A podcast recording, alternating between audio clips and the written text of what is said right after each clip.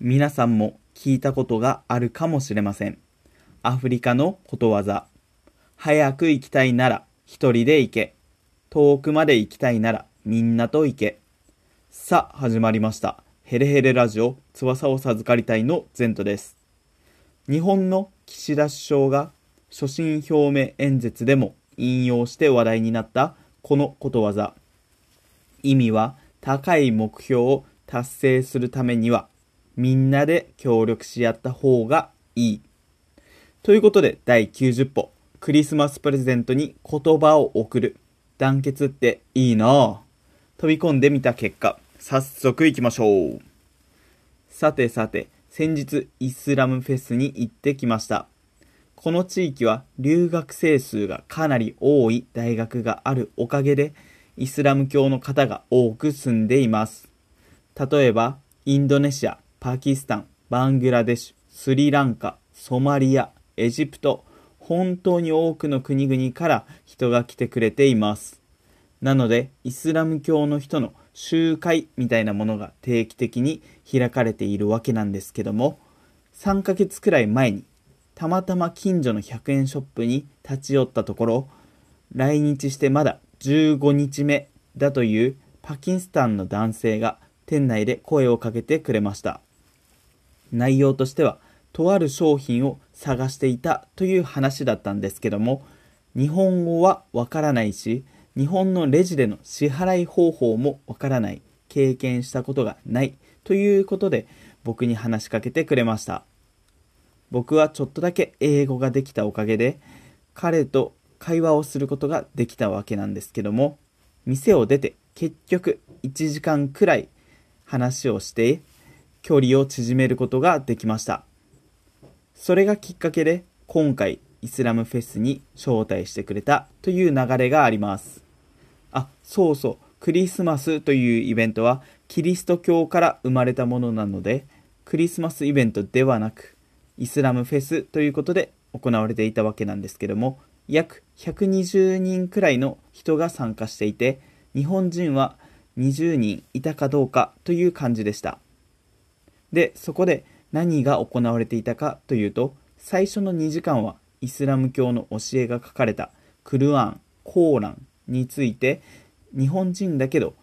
イスラム教の方が日本語で講義をしていて、その後、残りの2時間、各国の料理を無料でお腹いっぱいまで食べながら、そこに参加した人たちと会話を楽しむみたいなプログラムでした。で、ここからが本題なんですけど、冒頭で紹介した、早く行きたいなら一人で行け、遠くまで行きたいならみんなと行け、これを強く感じました。イスラム教を信じる人たちをムスリムというのですが、ムスリムがみんな口を揃えて言うのは、来世で天国に行けるように今いいことをするんだ。ゲストが来たら気持ちよく受け入れる。彼らに気を使わせたり、お金を要求してはいけないということだったんですね。もちろん、アッラーが神であり、神は唯一無二の存在だという話が冒頭にはあるんですけども、それでもやっぱり誰かのために良い行いを積むことがやがて自分のためになるという心をみんな持っていたんです。だから今回の料理もタダで食べさせてくれて、積極的に大丈夫？何か困ったら言ってきてみたいなことを言ってくれるんです。僕はとても気持ちが良く、優しい空気感がそこには漂っているなと強く感じました。そしてもう一つ、イスラム教では、1に宗教、2に文化だそうです。つまり、日本の飲み会や宴会でもお金を、お金じゃないですね、お酒を飲むことはありません。